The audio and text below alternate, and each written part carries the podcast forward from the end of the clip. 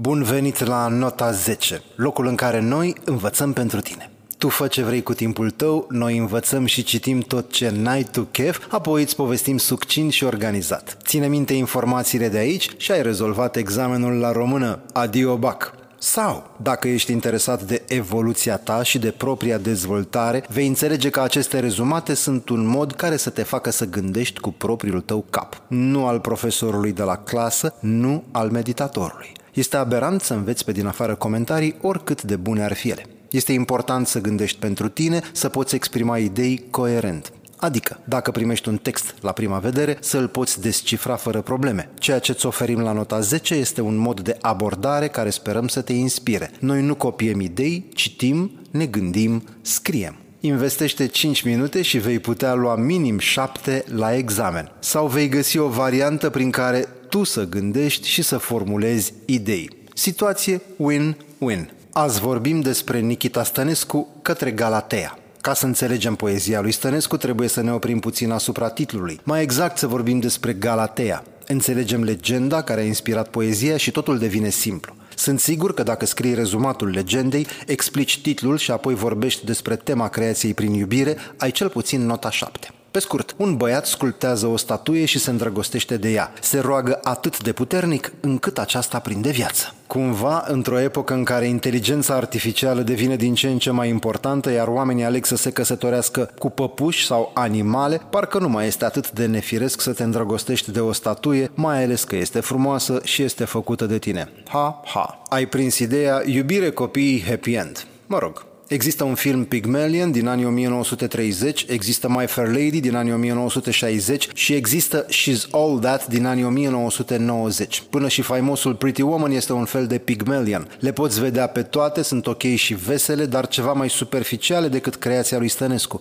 Oricum, poți prinde idei faine de acolo. Poezia începe așa. Îți știu toate timpurile, toate mișcările, toate parfumurile și umbra ta și tăcerile tale și sânul tău, ce cu tremurau și ce culoare anume și mersul tău și melancolia ta și inelul tău și secunda și nu mai am răbdare și genunchiul mi-l pun în pietre și mă rog de tine, naște-mă. În mitologia greacă, Galatea a fost o nimfă, una dintre numeroasele fiice ale zeului mării Nereus. Majoritatea oamenilor se gândesc la Galatea ca la o statuie care a fost adusă la viață de către zeița Afrodita. Cu toate acestea, în mitologia greacă sunt două personaje diferite. Una este o nimfă, iar cealaltă o statuie. Noi vorbim despre a doua, statuia, ceea ce ne conduce la Pygmalion, un sculptor din Cipru care a ajuns să fie dezgustat de femeile cu moravuri ușoare. Pygmalion vedea femeile drept creaturi imperfecte și pline de năravuri. Drept urmare, a ales singurătatea. S-a dedicat muncii și nu peste mult timp a creat-o pe Galatea, o frumoasă statuie a unei femei. Nu o simplă femeie, ci mai frumoasă decât orice altă ființă care trăise sau fusese sculptată vreodată. Pygmalion a început să o mângâie, să o sărute și să-i vorbească în fiecare zi. Și-a îmbrăcat statuia și i-a pus inele pe degete. Bărbatul oripilat de femei ajunsese să se îndrăgostească de una care nu avea cum să-l iubească. O astfel de pasiune nu putea să nu fie remarcată de zeița iubirii, Afrodita, căreia i s-a făcut milă de tânărul enamorat și a acționat cum știa ea mai bine. Atunci când Pygmalion a îmbrățișat și a sărutat statuia din nou, materia a tresărit.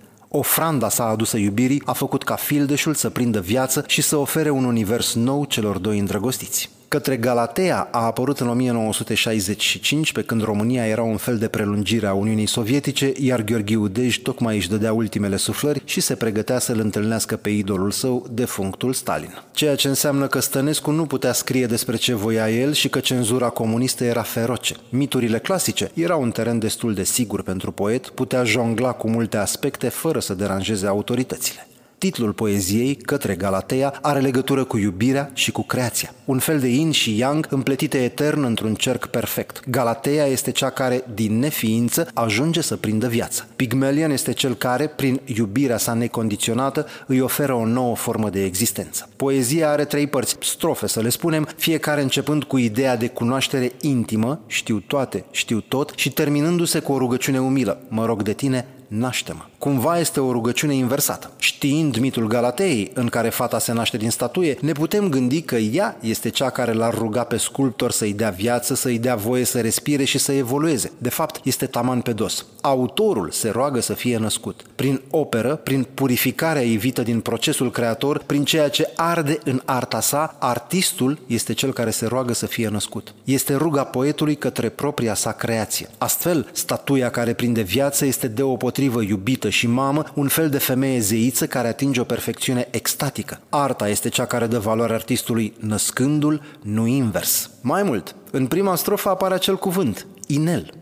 Statuia are pe deget un inel de logodnă. Capătă astfel o a treia valență. Este fiică, pentru că a fost creată de autor, este mamă, pentru că îl va naște pe artist și este și logodnică, soție, pentru că este cea care însumează o iubire perfectă, unică. Toate acestea le putem povesti doar din titlu și din prima strofă. Trecem la a doua, care are aceleași coperți, știu, mă rog. Știu tot ce e mai departe de tine, atât de departe încât nu mai există aproape. După amiază, după orizontul, dincolo de mare și tot ce e dincolo de ele și atât de departe încât nu mai are nici nume. De aceea mi îndoi genunchiul și îl pun pe genunchiul pietrelor care îl îngână. Și mă rog de tine, naște-mă. Dacă în prima strofă avem de-a face cu elemente cumva mai personale, mai tangibile, parfum, tăceri, sân, inel, aici totul se extinde și devine universal. Îndrăgostitul vorbește despre elemente infinite și care nu pot fi măsurate, la fel ca adorația lui, aproape departe, orizont, etc. Probabil că el deja știe despre Galatea acele lucruri care încă nici nu au fost născute sau inventate. De ce este așa? Pentru că el este părintele creator, el urmează să le conceapă pentru ea. De ce face asta? Din nou aflăm din rugăciunea de final. Pentru a fi născut ca artist, pentru a căpăta valoare și autenticitate. Prin repetiție, rugăciunea devine mai profundă, mai puternică. Și, la fel ca în povești, este nevoie de o cifră magică, 3. A treia oară se desfac misterele pentru că numărul 3 este perfect și simbolizează armonia, înțelepciunea, înțelegerea sau timpul, trecut, prezent, viitor. Deci, a treia strofă spune așa Știu tot ceea ce tu nu știi niciodată din tine. Bătaia inimii care urmează bătăii ce o auzi, sfârșitul cuvântului a cărui primă silabă tocmai o spui, copacii, umbre de lemn ale vinelor tale, râurile, mișcătoare umbre ale sângelui tău și pietrele, pietrele umbre de piatră ale genunchiului meu, pe care mi-l plec în fața ta și mă rog de tine, naște-mă, naște-mă. Aici este vorba despre cunoașterea profundă de dincolo de forme pe care doar un inițiat o poate primi din partea unui maestru. Dacă el știe tot ceea ce tu nu știi niciodată din tine, asta înseamnă că adâncimea conexiunii este dincolo de simțuri, înțelegere gânduri. Este dincolo și de ideea că artistul și creația sa sunt o singură ființă. Este un fel de îndumnezeire, de purificare extremă care conduce la ceva ce doar un zeu poate stăpâni. Exteriorul se mută în interior, copacii devin vine, râurile se transformă în sânge. Din nou, totul este universal, complet, incomensurabil. Merită să amintim și de evoluția din ce în ce mai intimă a relației piatră-genunchi. Prima oară avem genunchiul mi-l pun în pietre, apoi min-doi genunchiul și-l pun pe genunchiul pietrelor, în timp ce a treia oară autorul spune pietrele, umbre de piatră ale genunchiului meu. Cumva, genunchiul și piatra devin o entitate singulară, o unică ființă. Nu e greu să ne imaginăm că sculptorul se transformă și el în piatră îngenunchiat la picioarele Galatei. Fie ea va căpăta viață și sângele îi va curge fierbinte prin trup, fie Pygmalion se va contopi cu piatra până la eterna adorație.